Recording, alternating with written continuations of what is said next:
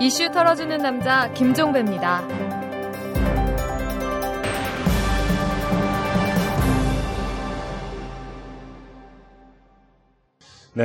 저희 이탈남 매주 금요일에는 보이는 팟캐스트로 여러분을 찾아뵙고 있죠. 자, 오늘 제가 나와 있는 이곳은 뉴스타파 사무실입니다. 이 서울 이 6호선 광흥창역 주변에 있는 뉴스타파가 새롭게 꾸민 사무실인데요. 저는 오늘 이곳에서 이 뉴스타파 N 진행을 맡고 있는 최승호 PD를 인터뷰하려고 합니다. 이 최승호 PD와 이야기해야 되는 내용이 두 가지가 있습니다. 하나는 시즌3가 시작이 된 이 뉴스타파, 이 진로에 대한 이야기가 되겠고요. 또 한 가지는 최승호 PD는 김재철 사장 체제에서 강제 해직을 당한 PD이기도 합니다. 그런 최승호 PD가 접한 이 김재철 사장 해임 이후의 MBC, 어떤 모습으로 최승호 PD는 그리고 있을까요? 오늘 이 문제도 집중적으로 여쭤보도록 하겠습니다. 자, 잠시 후에 뵙겠습니다. 재벌과 모피아의 함정에서 탈출하라. 종횡무진 한국경제. 재벌 개혁에 앞장서온 김상조 교수. 그가 한국경제에 던지는 8가지 질문. 우리가 몰랐던 한국경제의 진실을 파헤칩니다. 더 이상 경제 권력자들의 눈속임에 속지 마세요. 종횡무진 한국경제. 오마이뉴스가 만드는 책 오마이북.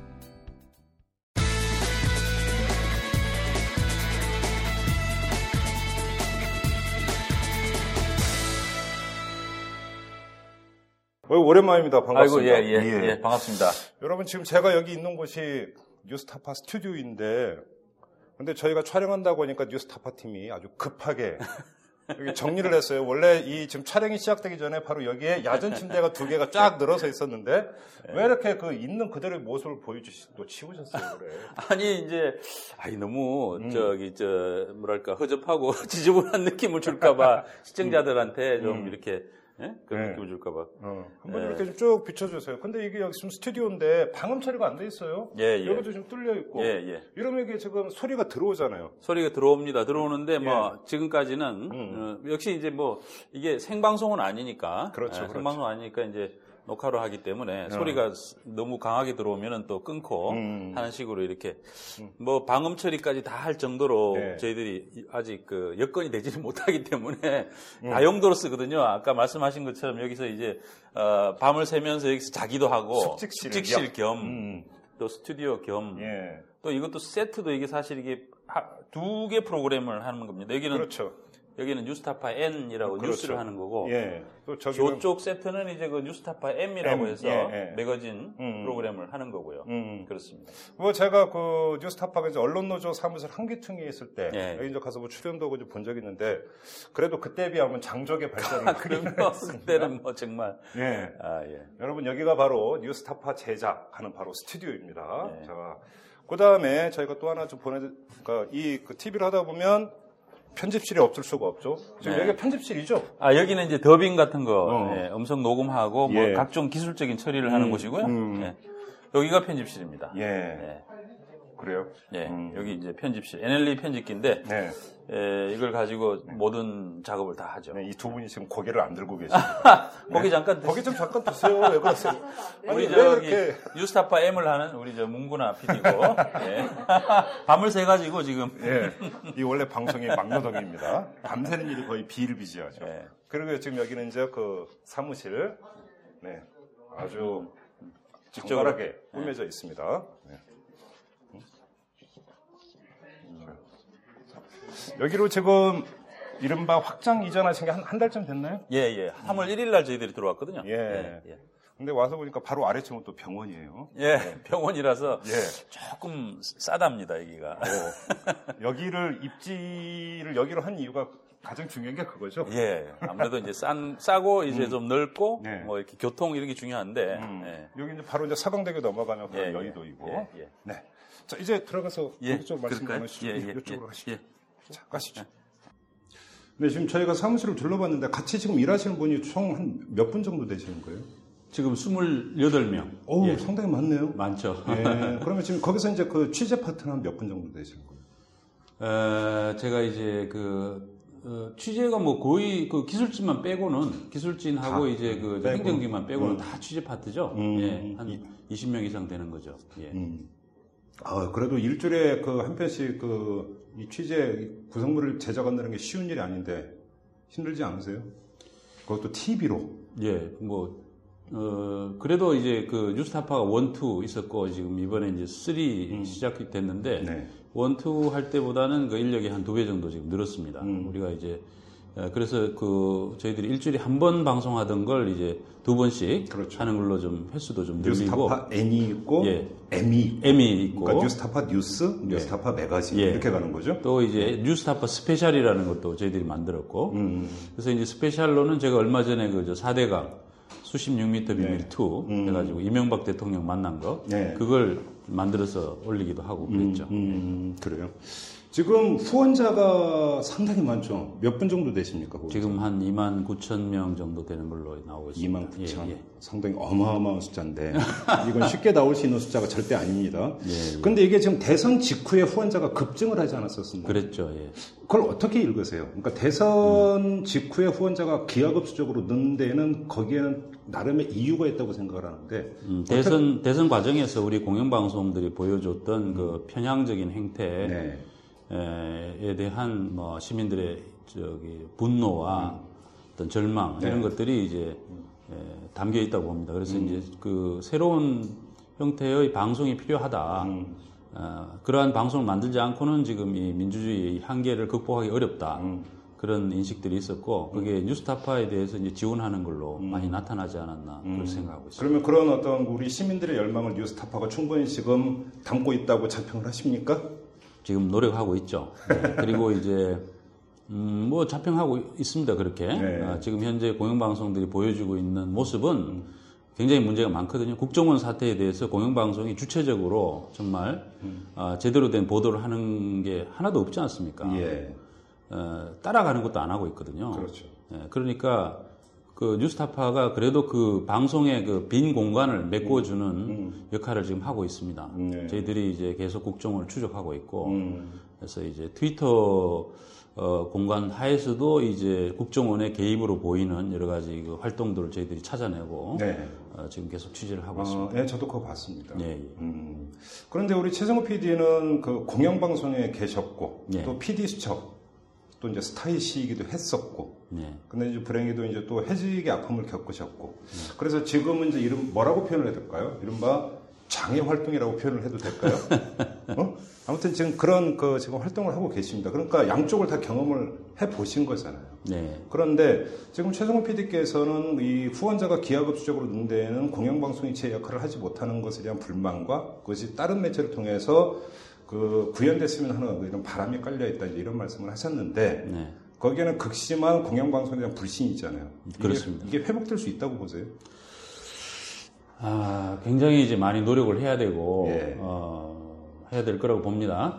공영방송을 만들어 나가는 이제 주체들도 많은 이제 노력과 반성을 해야 되는 것이고, 네. 근데 이제 그 이전에 권력을 갖고 있는 지금 대통령과 정부가 언론에 대한 접근을 어떻게 할 것인가에 대해서 근원적으로 언론 자유에 대한 철학을 가지고 있어야 되는데 그것이 과연 가능할 것인가 현 예. 정부 하에서 예. 그 부분에 대해서 이제 사실 솔직히 상당히 의심을 갖고 있습니다. 그래요. 의문을 가지고 있고 지금 이 문제는 예, 그래서 이제 MBC 이제 김재철 사장이 사퇴라고 해야 됩니까? 해임이라고 해야 됩니까? 아무튼 박문진 이사에서 해임 의결을 했는데 그 뒤에 본인이 또 사퇴를 했기 때문에 해임을 했으니까 사퇴를 한 것이죠. 예. 그러니까 그냥 해임이라고 할까요? 해임이죠. 예. 해임. 일단 이제 김재철 사장의 해임이 됐고, 그렇다면 이제 새 사장 선임 과정이 남아있고, 이 문제는 좀 이따 좀 집중적으로 좀 네. 여쭤보도록 하고, 지금 최승호 PD 개인으로 볼 때는 어떻습니까? PD 수첩을 제작할 때와, 그 다음에 지금 여기서 뉴스타파를 제작을 할 때, 가장 다른 점이 어떤 겁니까? 여건입니까? 제작 여건입니까? 장단점이 있습니다. 네. 여건은 굉장히 나쁘죠. 그렇죠. PD수첩 할 때는 이제 스태프들이 많고, 여러 가지 일들을 분업해가지고 다 하기 때문에, 이제 저는 이제 총 지휘자로서 역할을 하면 되는 것이고. 근데 여기는 이제 하나부터 열까지 해야죠. 그렇죠. 하다못해 이제 차를 운전할 수 있는 기사분도 없기 때문에, 취재하다 보면 운전도 해야 되고. 1인 다역이죠. 1인 다역. 예. 때로는 버스 타고 가기도 하고 이렇게 합니다. 예. 그런 문제는 있죠. 그런 문제는 있지만, 좋은 점은 이제 취재를 방해하는 사람이 아무도 없습니다. 자유롭죠? 자유롭습니다. 네. 그러니까 이게 무슨 이 외압이라든지 간섭 때문에 하고 싶은 아이템을 못 하는 게 아니라 네. 할 수 있는 여지는 100%인데. 그렇죠. 그죠. 자, 그러면 한번 제가 아주 어리석은 질문을 하나 좀 드려보겠습니다. 자, MBC PD수첩으로 돌아갈 수 있는 길이 열렸습니다. 그리고 뉴스타파를 또 제작하는 길이 있습니다. 양갈래 길이 있습니다. 이게 어리석은 질문이 저도 압니다. 어떤 길을 선택하시겠습니까? 이제 PD수첩으로 만약에 제가 돌아가서 과거처럼 이제 그 PD수첩 프로그램에서 사대강 같은 프로그램도 할 수 있고 검사와 스폰서 같은 프로그램을 할 수 있다. 그러면 공영방송을 지키는 게 훨씬 나을 거라고 생각합니다. 전체적인 네. 효과 면에서 보면. 그렇죠. 파급력이라든지 이런 데서. 파급력이나 이런 것들 볼 때. 근데 이제 그렇게 과연 될 것인가 하는 부분에 대해서는 의문스러운 부분도 있죠.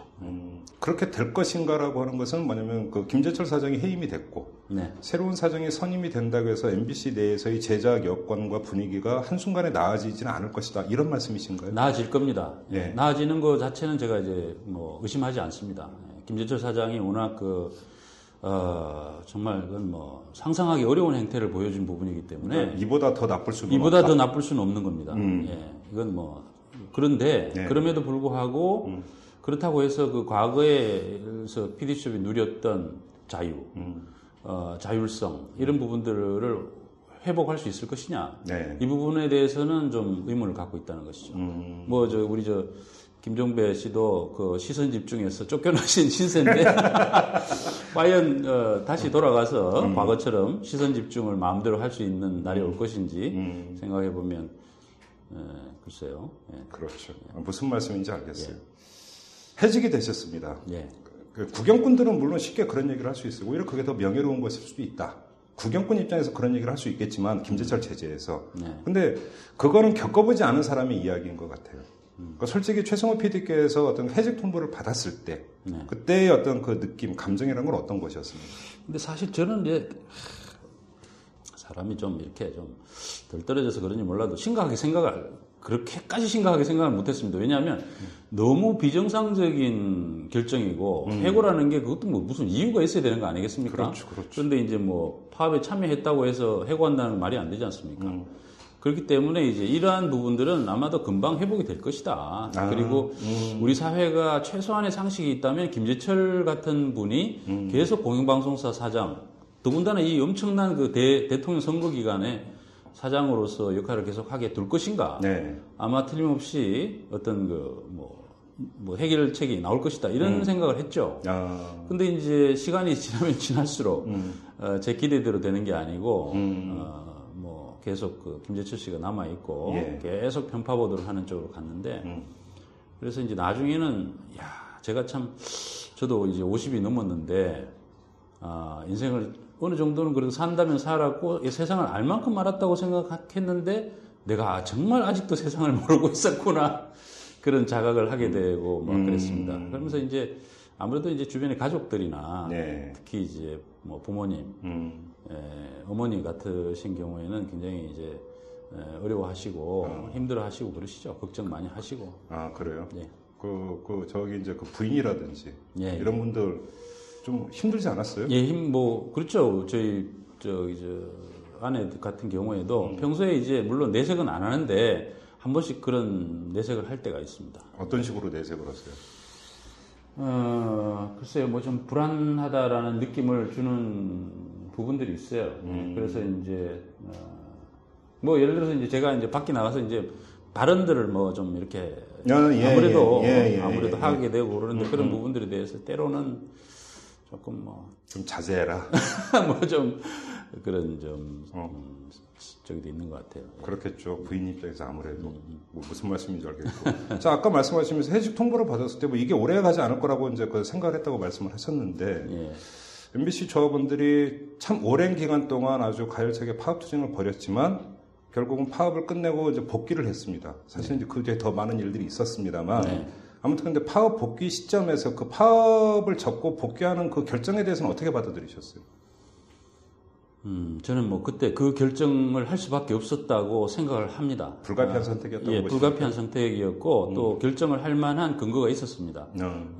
두 가지 큰 약속이 있었기 때문에 박근혜 그 당시 그 새누리당 비대위원장의 명시적인 약속이 있었고 파업을 풀면은 이 문제를 해결해 주겠다 하는 약속이 있었습니다. 네. 두 번째는 방송통신위원회의 여야 방통위원들이 사인까지 하면서 새로 구성되는 방문진 이사회가 이 문제를 해결할 수 있도록 하겠다 하는 약속을 했단 말이죠. 그 두 가지는 이제 그 사실은 한 사람은 실질적인 힘을 갖고 계신 분이고 또 한쪽 방통위는 형식적인 그 권한을 갖고 있는 곳이기 때문에 그 정도면 뭐 사실 충분하다고 봐야죠. 근데 문제는 이제 그것이 약속이 안 지켜졌다는 데 있는 것이죠. 그렇죠, 그렇죠.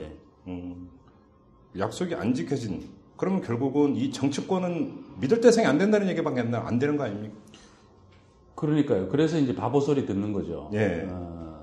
뭐 저도 사실 그때 당시에 이제 일부 그쪽 두 가지 약속에 대한 얘기가 오가고 있을 때 그 조금 이제 그 같이 뭐 이야기를 전달받는데 제가 듣기도 하고 그랬었는데 이제 그 당시 이제 조합원들 중에서 그런 말씀하시는 분들이 있어요. 어떻게 정치권을 믿냐?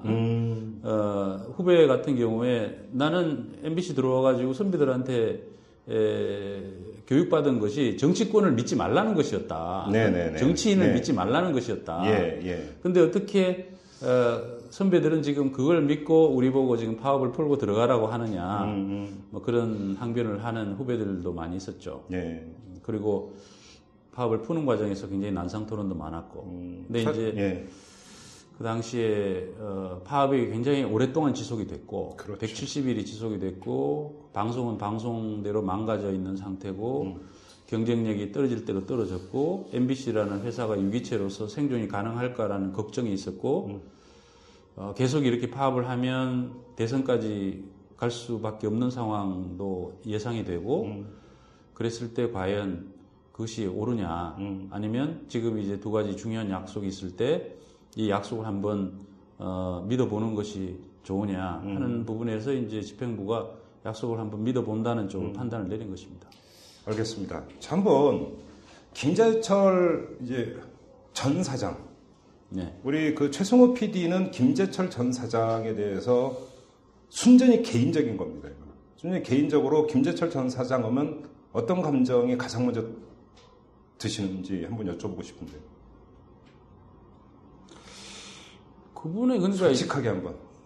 저는 이제 그 사람이 참 인간의 그 가능성에 대해서 새롭게 깨닫게 해주는 그런 분인데. 그래요? 원래는 그 양반이 그렇게까지 그런 사람은 아니었어요. 네. 저도 그때 MBC 안에서 그런 식으로 얘기를 들었던 것 같은데. 제가 뭐 물론 이제 저는 제작 PD고 그분은 기자니까 서로 이렇게 같이 일을 할 수 있는 기회는 없었지만은 이렇게 길거리에서 그렇게 지나가다가 만나면은 서로 뭐 그쪽에서 먼저 김재철 뭐 국장 뭐 이럴 시절에 먼저 이렇게 후배인데도 인사를 먼저 하고 뭐 최 PD 뭐 하면서 굉장히 좀 사람 좋은 느낌. 그리고 실제로 이제 제가 동료들한테 얘기를 들을 때도 뭐 저 사람이 그렇게 뛰어난 뭐 특종을 하는 그런 기자는 아니었지만. 뭐 사람 많이 만나고 그냥 후배들한테는 뭐 밥 많이 사줄게 좋은 게 좋지 뭐 이런 스타일의 사람이었지 무난하고 둥근 사람 그렇죠. 저렇게까지 자기의 그 자리를 위해서 권력을 위해서 그야말로 할 짓 못 할 짓 다 하고 자기가 30년 이상 자기 인생을 바치고 자기를 키워준 회사를 망가뜨릴 대로 망가뜨리고 후배들을 저렇게 다 칼질해서 목을 날리고 이렇게 할 사람으로는 생각을 못했단 말이죠. 그럼에도 불구하고 그 사람이 결국은 우리가 예상을 뛰어넘는 결정들을 계속했고 그렇죠. 마지막에는 이제 가장 그분이 이제 MBC에 남겨놓은 저는 뭐 거의 MBC에 테러를 가했다고 생각하는데 결국은 시용 기자, 계약직, 뭐 이렇게 해서 이제 한 100명 정도를 그냥 1년 만에 뽑아버렸단 말이죠. 그러니까 그런 거는 앞으로 수십 년 동안 그 MBC에 지속적으로 부담이 되고 MBC를 갈라놓고 정말 어렵게 만드는 그런 씨앗을 뿌려놓은 것이죠. 근데 그 김재철 사장이 이제 방문진 이사회에서 해임 결의가 되고 나서 바로 저희가 그 다음날 한 이사하고 이제 인터뷰를 했어요, 이틀남에서. 그때 그 이사가 이제 그 전해주신 말에 따르면 김재철 사장은 그 이사회에 출석을 해서 노영방송 MBC를 근본적으로 바꾸고 싶었다 이런 이야기를 했다라는 거고, 네. 또 그 전에 이제 제가 이제 전해드린 얘기로는 MBC의 DNA를 바꿔버리겠다. 이런 이야기를 김재철 그러니까 전 사장이 했다는 얘기도 제가 전해드렸는데, 네. 결국은 뭐 예를 들어서 그 시용 기자나 이런 사람들을 그 채용을 한 것도 그렇고 아주 강수를 계속 일관되게 나갔던 부분들 같은 경우는 MBC의 구성원이나 이런 것들을 확 바꿔버리면서 체질을 바꾸고자 했던, 그러니까 그것이 옳건 그러건 그 사람에게는 그것이 자신의 소명이다 이렇게 생각했던 거로 추측을 해볼 수 있을까요? 이것도 너무 그러니까 지금 정당화시키는 겁니까? 그거는 정말 자기 정당화죠. 네. 자기가 어떤 뭐랄까요? 그 긍정적인 목표가 있고 그것이 궁극적으로 MBC를 좋게 만들려고 하는 것이었다면 아마 금도를 좀 지켰을 겁니다. 네. 그리고 그 부분에 대해서 사내 구성원들에게 MBC가 지금까지 갖고 있었던 문제점이 이러한 문제점들이 있기 때문에 앞으로 우리가 이런 식으로 고쳐 나갑시다. 네. 하고 이제 대화를 시도하고 했겠죠. 네. 근데 이제 그러한 대화 같은 건 전혀 없었거든요. 자기 어떤 원칙을 제시한다든지 이런 게 전혀 없었습니다. 그리고 이제 뭐 어떻게 보면 그 메시지를 보면 그런 메시지를 김재철 사장이 그 과정에서 던진 건 전혀 없어요. 거의 없고 그저 이제 보도 내용에 대해서 간섭하고 못하게 하고 자기가 앉혀놓은 자기 그 하수인들을 통해서 아무것도 못하도록 만들어버리는 그런 과정이었죠. 그러니까 이제 노영 방송이라고 MBC를 규정하는 거에 대해서 제가 이제 굉장히 그 문제가 많은 얘기라고 생각하는데. 네. MBC가 무슨 뭐 노조가 경영에 간섭을 하고 주도를 하고 이런 게 아닙니다. 그게 아니고 MBC에 있는 구성원들은 가장 중요하게 생각을 했던 것이 결국은 이제 공정방송이라는 것이고, 그렇죠. 네. 방송의 내용을 방송 그 경영진이 사장이라든지 경영진이라든지 간부들이 청와대라든지 재벌이라든지 이런 힘 있는 세력의 압력을 받아가지고 방송 내용을 왜곡하려고 할 때 그 왜곡하려고 하는 것을 방송을 직접 하는 기자나 PD 이 주체들이 네. 그것을 견제할 수 있는 힘을 갖기 위해서 계속 노력을 해왔던 겁니다. 그렇기 때문에 그 방송 내용을 그 경영진이 마음대로 할 수 없도록 네. 단체 협약 같은 것도 그렇게 만들고 그렇게 해왔던 것이죠. 근데 이제 그렇게 경영진이 마음대로 방송에 간섭하지 못한다라는 것이 곧 그 사람들이 이야기할 때 노영 방송이다 이렇게 얘기를 하는데 그러면 그 사람들이 원하는 대로 하는 방송이라는 그렇죠. 것은 권력의 입맛에 맞게 하는 방송이거든요. 청와대가 시키면 시키는 대로 대통령을 위한 방송이 되는 것이 곧 노영 방송이 아닌 제대로 된 방송이냐 묻고 싶은 거죠. 그 MBC를 공격하는 보수 인사들은 그 MBC가 노영 방송 아니면 뭐냐라고 이야기를 하면서 되는 근거 중에 하나가 노조위원장 출신인 사장이잖아요. 지금 이제 강원도지사하고 있는 이제 그 최문순 이제 그 도지사를 두고 하는 이야기인데 예. 이런 식의 논리에 대해서는 어떻게 생각을 하세요? 아니 뭐 노조위원장이라고 해서 네. 사장 되지 말라는 법은 없지 않습니까? 그런 법은 어디에도 없어요. 예. 그러니까 뭐 될 수도 있는 것이죠. 예. 그렇다고 해서 뭐 그동안 MBC에서 노조위원장 출신이면 사장이 여러 명 됐으면 또 모르겠는데. 그렇죠. 그 MBC 노조 생긴 지가 지금 벌써 20몇 년 됐는데 그 중에서 딱 한 명 그런 분이 나왔단 말이죠. 네. 그러니까 그것이 뭐 노영 방송의 근거가 될 수는 없는 거라고 생각합니다. 그래요.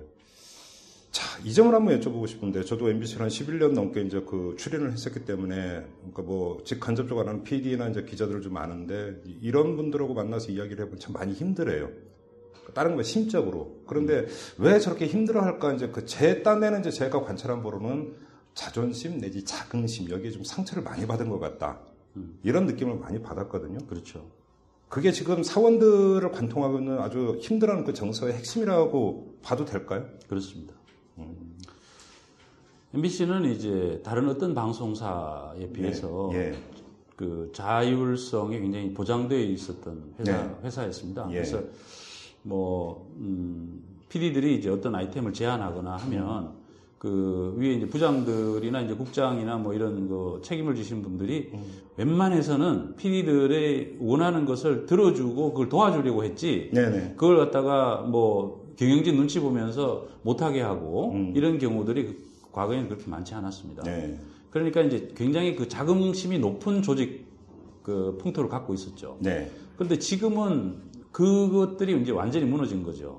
완전히 무너져서 말하자면 윗사람들이 무엇을 원하는지를 눈치를 보면서 만들어야 되는 그런 상황이 돼버린 겁니다. 그러니까 가장 안 좋은 경우죠. 자기의 창의성을 네. 발휘해가지고 내가 스스로 생각해서 어떤 게 필요하다고 해가지고 뭘 하겠다라고 해서 할 수 있으면 거기에 최선을 다해서 말하자면 뭐 24시간 에너지를 쏟아가면서 일을 할 텐데 그게 아니고 이거는 남 눈치를 보면서 하는 일이다 보니까 그렇죠. 의욕도 안 생기고 그냥 네. 그야말로 월급쟁이로서 뭐 월급 받는 행위하는 것밖에는 안 되는 그런 상황이 지금 그러니까 최근 들어서 방송 사고 많이 나고 시청률 뚝뚝 떨어지니까 결국은 원인은 거기에 있다고 보시는 겁니다. 네. 그러니까 뭔가 좀 어떤 열성적으로 일을 하지를 않고 네. 월급쟁이가 돼서 시키는 일만 눈치 봐가면서 해 보다 보니까 방송의 질이 올라갈 수가 없고 그렇죠. 이게 예. 악순환이 되어버렸다. 예. 뭐 하고 싶은 건 못하게 하니까요. 예. 하고 싶은 걸 하게 해주면 괜찮은데 하고 싶은 거는 못하게 하니까.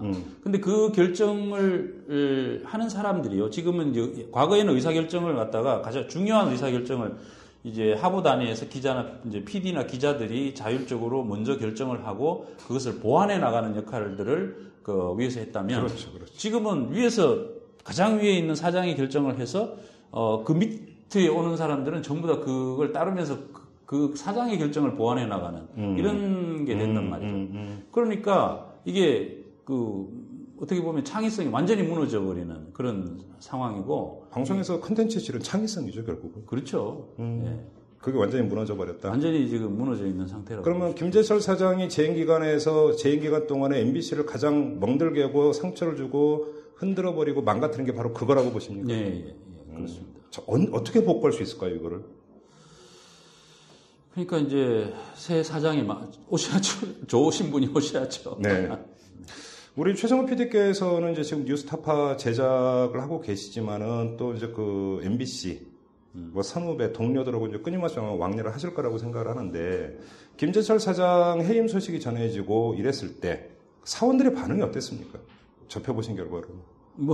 난리 났죠. 일종의 기대감이 거기에 깔려 있습니까? 이후에 대한? 예, 그럼요. 우선은 이제 당장은 어떤 해방감이랄까, 억눌렸던 그 분노, 자기 자신을 쥐어뜯는 어떤 그런 거에 대해서 그런 걸로부터 노연한 그런 느낌. 일단은 해방감. 예, 무슨 말인지 알겠어요. 그런 부분들이 있어서 그날 아마 그 소식 들리고 난 뒤에 밤새도록 아마 술 마신 사람들 많을 겁니다. MBC 주변 술집이 대목이었겠군요.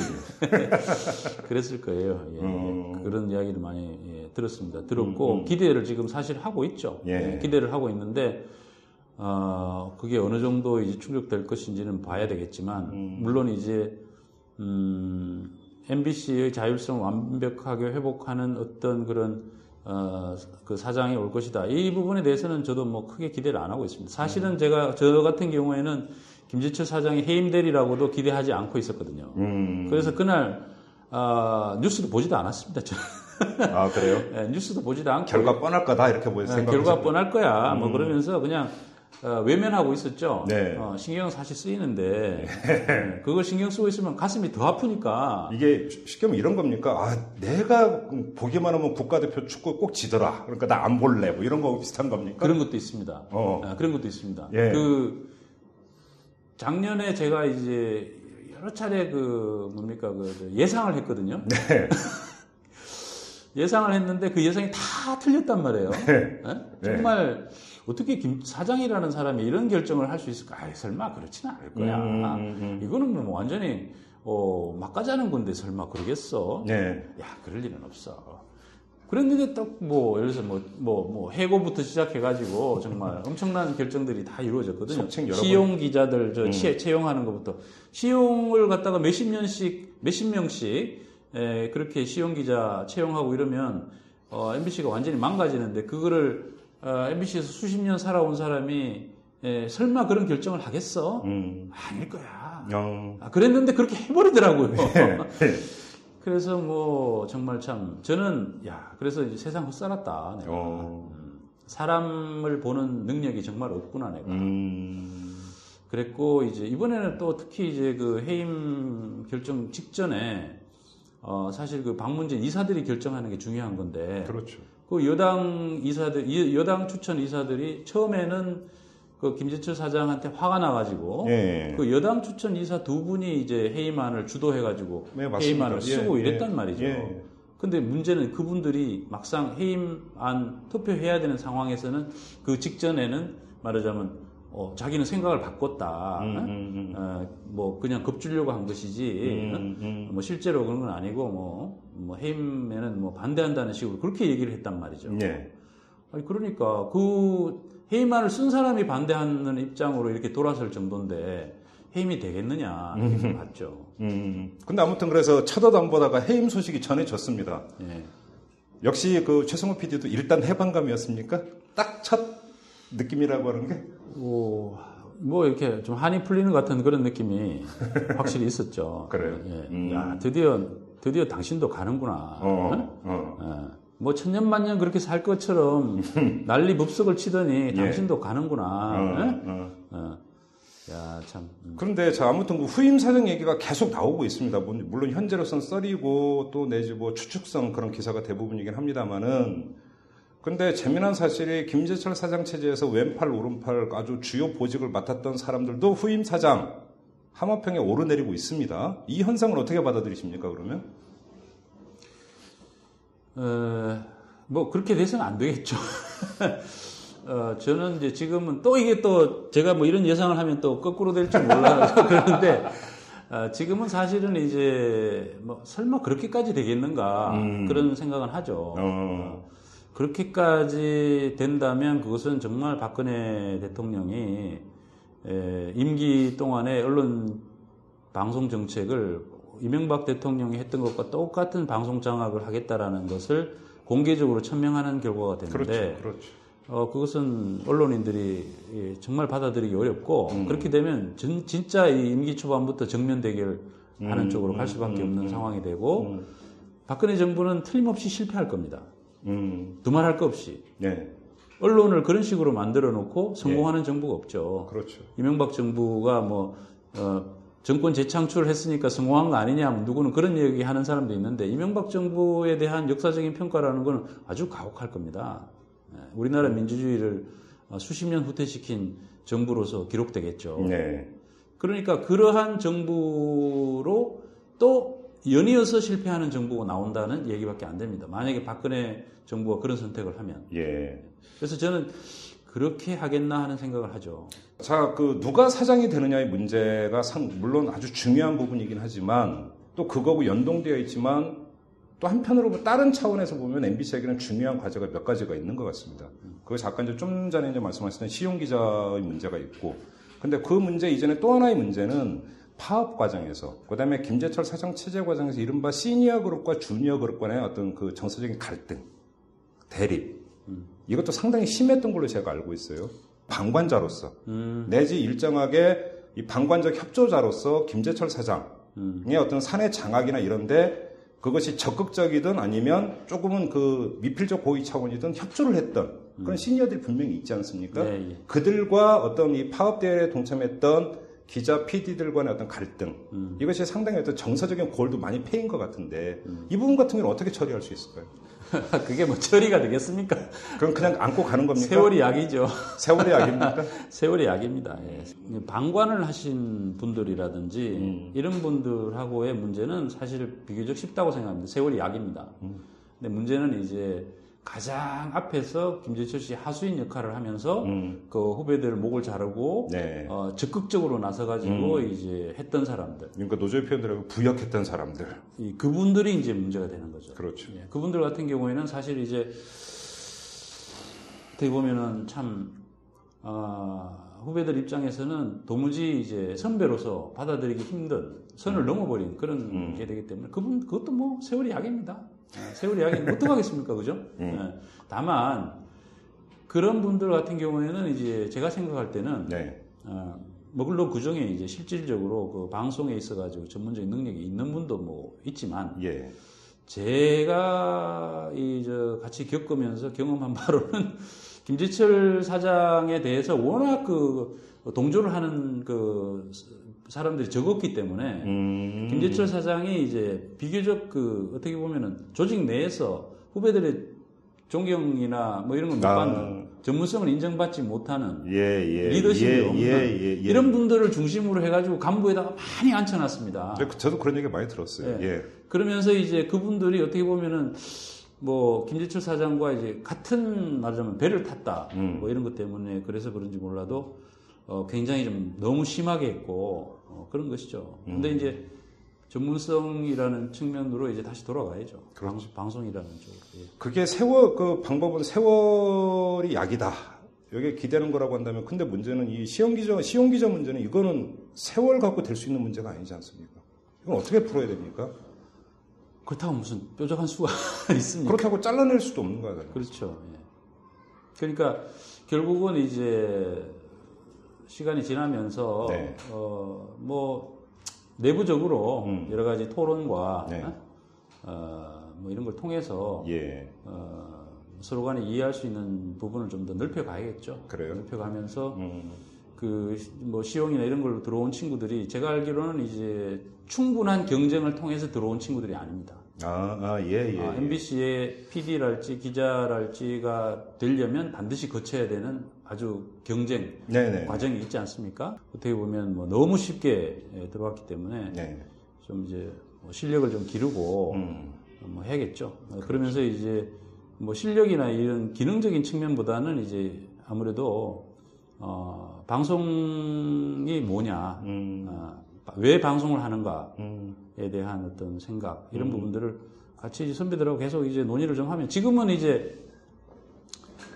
너무 갈등이 지금까지는 심했기 때문에 일방적으로 이제 김재철 사장이 이제 감싸고 돌고 김재철 사장은 이제 그런 친구들을 감싸고 돌고 또 이쪽 메인스트림을 구성하고 있는 기자나 PD들 탄압하고 이런 관계니까 좀 그랬는데 시간이 좀 지나면 뭐 또 좀 대화를 할 수 있는 여지가 좀 생기지 않을까 하는 생각이. 용화의 여지가 충분히 있다고 보시는 겁니까?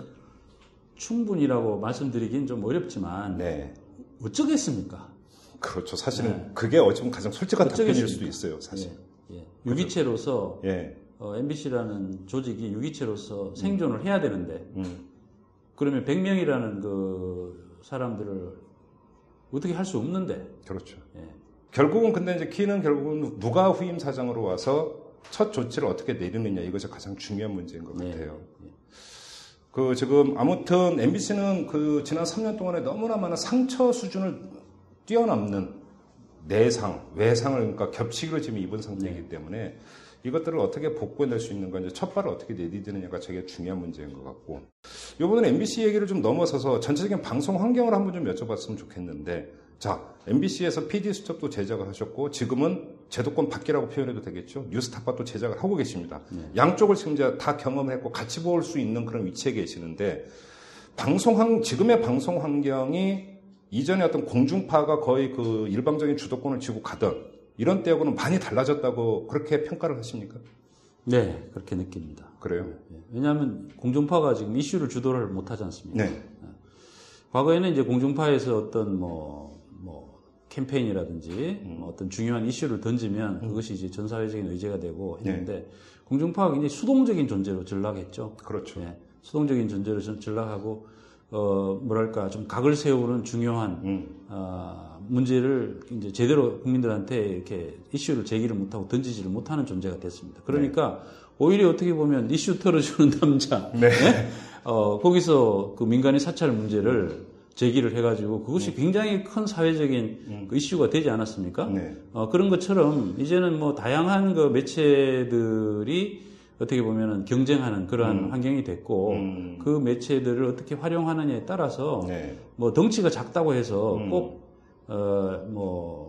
중요도가 낮다 이렇게 보기는 어렵다고 생각합니다. 그런 그래요. 면에서는 네. 공중파 방송들이 굉장히 긴장하고 반성하고 해야 되는 상황이 아닌가.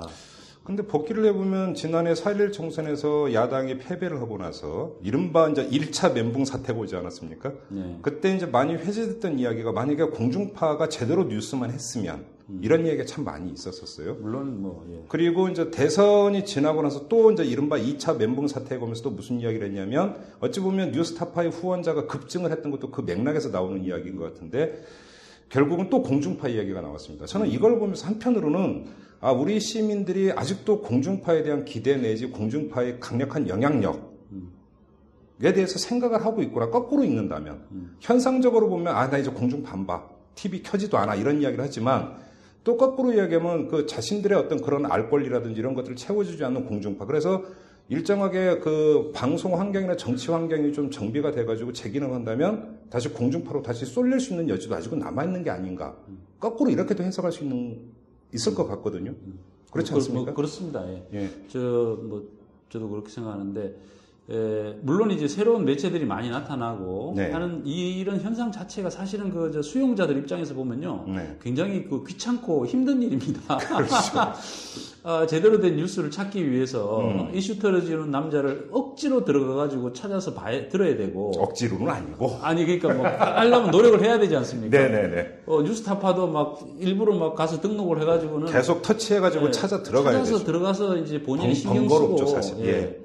뭐 매주 금요일 밤 뭐 이런 식으로 또 생각해놨다가 뭐 이렇게 번거로운 일이죠. 네. 번거로운 일인데 그런 것들을 하는 이유는 결국은 꼭 수도꼭지만 틀면 나오는 그 공중파 방송들이 도저히 그 맑은 물을 지금 내려보내는 게 아니라 완전히 네. 혼탁한 물을 주니까 예. 그 정말 맑은 물을 찾기 위해서 산골짜기까지 들어가는 거거든요. 그런데 사실은 그거 참 힘든 일이지 않습니까? 그렇죠. 그러니까 만약에 그 수도꼭지로 트는 그 물을 맑게 정화할 수만 있다면요. 네. 국민들 시청자 입장에서는 정화된 물이 쏟아져 나오면 아무래도 편하게 그걸 마시고 싶겠죠. 근데 또 제가 그런 질문을 드리는데 또 정반대의 질문도 하나 드려볼게요. 뭐냐면 이제는 채널의 의미가 갈수록 쇠퇴하는 게 아니냐는 얘기가 많이 나오고 있어요. 무슨 이야기냐면 아, 밤 9시에 뭐 하니까 술 마시다 말고 쪼르르 집에 가서 9시에 보느냐 아니라는 거죠. 그죠? 뭐 IPTV를 통해서 예약해놓고 볼 수도 있고 모바일로도 얼마든지 자기가 원하는 시간에 원하는 장소에서 볼 수 있는. 그러니까 이 채널의 영향력이라는 게 갈수록 쇠퇴해버리고 그러니까 결국은 이제 공중파의 프로그램 같은 경우도 자기가 원하는 시간과 장소에서 골라서 보는 이런 시대가 열렸기 때문에 이제는 프로그램 하나하나의 경쟁력이 중요한 시대지 채널의 영향력이 중요한 시대는 아니다. 또 이렇게 이야기하는 사람도 있어요. 이 점은 그럼 어떻게 보세요? 그것이 혼재에 있는 상황이라고 지금 어찌 보면 하나의 과도기적 현상이라고 과도기적인 현상임과 동시에 예. 아직은 공중파의 영향력을 절대로 무시할 수 없고 아, 그럼요. 사실은 뭐 그 2010년인가 조사한 광고주협회에서 나온 조사를 보면 네. 그 신뢰도 네. 어떤 채널에서 나오는 정보를 신뢰하는가 했을 때 그 10,000명을 조사했는데 KBS에서 나오는 거 신뢰한다 가장 신뢰한다 맞아요. 33% 맞아요. 예. MBC 24% 예. MBC KBS 합치면 신뢰도가 50% 넘어버립니다. 나머지 모든 매체를 합친 것보다 물론 그때보다 지금 3년 정도 지났기 때문에 네. 달라지는 점이 있겠지만 아직도 그냥 틀어놓고 보시는 분들이 굉장히 많다는 것이죠. 다만 이제 그 20대, 30대 젊은 층에서 그런 젊은층 같은 경우에는 이제 그런 현상들이 많이 열거졌겠죠. 네. 예. 자 그러면 이런 변화된 방송 환경에서 뉴스타파는 그 변화된 방송 환경에 제대로 부응하고 지금 제대로 길을 잡아서 선도하고 있다고 자평하십니까? 뭐 선도로까지는 아니지만. 어쨌건 그런 환경이 됐기 때문에 뉴스타파가 네. 뉴스타파를 그 지원하시는 분들이 그렇게 많고 뉴스타파의 생존이 가능한 구조를 만들었다고 생각합니다. 네. 저희 뉴스타파를 후원하시는 분들 중에 20대, 30대들이 굉장히 많습니다. 그렇죠. 예. 예. 근데 사실 20대가 경제적으로 그렇게 뭐 여유 있는 상황도 전혀 아닐 텐데. 아, 그럼요. 그럼에도 불구하고 그분들이 그렇게 많이 지원을 하신단 말이에요. 후원자의 상당수가 20, 30대죠? 예, 그렇습니다. 예, 그러니까 그게 참 저는 이제 그 현상을 보고 굉장히 놀랍게 생각이 들면서 가슴이 참 뭔가 숙연해지는 그런 느낌을 받았습니다. 예. 얼마나 그 기존의 그 방송들에 대해서 답답증을 많이 느꼈으면 네. 뉴스타파에 대해서 이렇게까지 지원을 해주겠는가 어려운 가운데 그렇게 그런 생각이 들고 정말 고마운 생각이 드는데 그 힘으로 뉴스타파라는 것이 말하면 기존 언론에서 그 싸우면서 해직이 될 수밖에 없었던 그런 그 언론인으로서 제대로 살아가고 싶었던 사람들이 나와서 언론 행위를 할 수 있는 장을 열어준 겁니다. 그분들이. 예. 근데 혹시 그런 고민은 안 드세요? 저 같은 경우는 이 털럼을 진행하면서 이제 항상적으로 진짜 드는 고민이 뭐냐면, 이 청취층을 보면은 지금 말씀하신 대로 20, 30대, 그 다음에 어떤 정치적으로 좀 진보적 성향을 가지고 계신 분, 지역적으로는 수도권, 이렇게 좀 너무 한정되어 있다. 이른바 진영 매체다. 그래서 이래서 이제 연령대로는 중장년층으로까지 확장이 되어야 되고, 그 다음에 어떤 진보적 정치 성향을 가지고 있는 분뿐만 아니라 보수적 정치 성향을 가지고 있는 분들 좀 일단 뭘 들어야 거기서 서로 이야기를 한다든지 이런 게 돼야 되는데, 또 지역적으로도 너무 한정되어 있고, 그러다 보니까 이 팟캐스트라든지 이런 것은 너무나 한정되어 있는 우리 매체 아니냐라고 하는 이런 어떤 그 한계라고 하는 것들을 계속 이제 느끼게 되거든요. 혹시 그런 거 뉴스타파 제작하면서 못 느끼셨어요? 뭐 그런 부분도 있죠. 그런 부분도 있지만 뉴스타파는 이제 기본적으로 그럼에도 불구하고 이제 불편부당하고 한 그 팩트를 가지고 탐사 보도를 저희들이 이제 주력을 하기 때문에 그렇죠. 그런 걸 통해서 이제 정부를 견제 감시하고 부패한 걸 이제 탐사해서 들춰내는 그런 보도를 주로 하기 때문에 비교적 이제 저희들을 이렇게 의견 남기시는 분들 보면 물론 이제 진보적인 그 계층들이 많지만 네. 또 본인에 대해서 이제 좀 나는 중도다. 그러니까 좀 시시비비를 명확하게 가리는 좀 그런 뉴스를 해줬으면 좋겠다. 이런 의견들을 밝히시는 분들도 꽤 많아요. 네, 계세요. 예. 뭐 그래서 그런 노력들을 계속하면서 결국은 이제 중요한 국면에서 저는 우리나라 국민들의 한 70% 정도는 이 부패 문제라든지 정부가 진짜 잘못 가는 문제에 대해서는. 네. 그걸 제대로 보도를 해줄 때 예. 자신의 성향이 좀 보수적이건 좀 진보적이건 상관없이 예. 저는 찬성할 거라고 봅니다. 그렇죠. 그러한 대신 정확해야죠. 그렇죠. 정확해야 되고 네. 어떤 특별한 어떤 예단을 가지고 좀 뭐랄까 진영 논리로서 괜히 뭐 그렇습니다. 보수를 그냥 좀 깎아 내린다든지. 뭐 좀 괜히 긁어버린다든지 그렇죠. 이런 게 아니라 팩트를 가지고 정확성을 그렇죠. 가지고 한다면 저는 뭐 점차 이렇게 조금 더 영역이 조금씩 넓어지지 않을까. 결국은 언론은 누가 보래도 실사고이신 것 같습니다. 예. 진짜로 그 말처럼 더 적합한 말을 찾아볼 수가 없을 것 같아요. 뉴스타파는 계속 쭉 가는 거죠? 예. 쭉 가야죠. 뭐. 예. 그래요. 자, 아까 한번 그 비슷한 질문을 드렸는데 이제 마지막 질문도 한번 이걸 드리고 이제 마무리를 하도록 하겠습니다. 어느 순간에 MBC에서 통보가 왔습니다. 복직 결정 내려졌으니까 복직해라. 자, 그럼 어떻게 하시겠습니까? 이제 그런 부분들이 이제 뭐 행복한 고민인데 네. 어떻게 보면 저희 이제 어머니가 전화를 하셨더라고요. 김재철 사장 해임됐다는 소식을 어머니가 먼저 아시고 아마 KBS 12시 뉴스에 나갔나 봐요. 어머니 80이 넘으셨는데 네. 그 저기 TV 보시다가 전화를 하셔가지고 야, 이 아부마 이 저기 저 김재철 사장이 저 해임됐다는데 너도 이제 다시 MBC 들어가겠네 하면서 이제 어머님은 당연히 그런 기대를 가지죠. 예, 그래서 어머니도 참 그러시고 일단 이제 저 자신도 이렇게 해직되는 이 방식 자체. 이거는 굉장히 안 좋은 것 같아요. 아, 그렇죠. 그래서 반드시 돌아가는 전례를 남겨야 되겠다 하는 생각을 갖고 있습니다. 예. 그러나 이제 그럼에도 불구하고 이제 과연 그럼 내가 돌아가서 과거처럼 PD수첩을 할 수 있을 것이냐? 이건 또 완전히 다른 얘기죠. 다른 얘기고 그 부분은 그 부분대로 예. 또 판단을 해서 하여튼 제가 저기 언론인으로서 언론 행위를 계속 할 수 있도록. 하는 쪽으로 어떤 결정이든 할 생각입니다. 알겠습니다. 자, 지금까지 이 최승호 PD하고 인터뷰를 진행을 했는데 뉴스타파 더 이 번창하시기를 이탈람의 경쟁 그 매체임에도 불구하고 간절히 기원을 드리고. 아니 우리가 서로 도와주는. 그래서 저번에도 한번 노정면 그 기자하고 이제 저 이탈람에 오셔서 인터뷰 때도 그런 말 우리는 경쟁적 협조 관계다. 네, 아유 그죠. 그럼요, 같이 가야죠. 아 그럼요. 따로 또 같이 진짜 같이 가야 되는 거니까 이 뉴스타파 정말 잘 되기를 바라고. 네.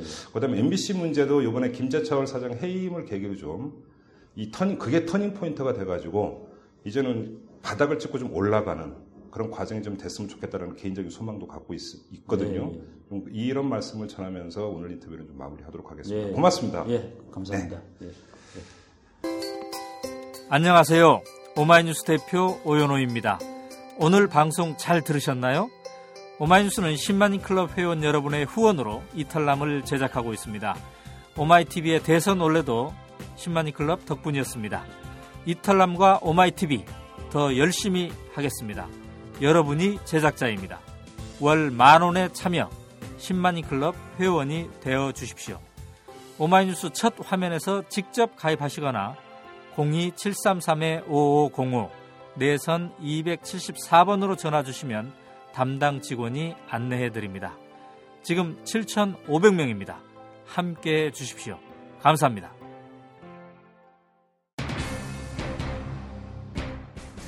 최승호 PD는 오랜 세월 동안 공영방송 MBC에서 이 PD 저널리즘을 구현해 오신 분이죠. 그런 최승호 PD가 지금은 뉴스타파의 진행을 맡고 있습니다. 참으로 상징적인 사건이라고 불러도 될 것 같은데요.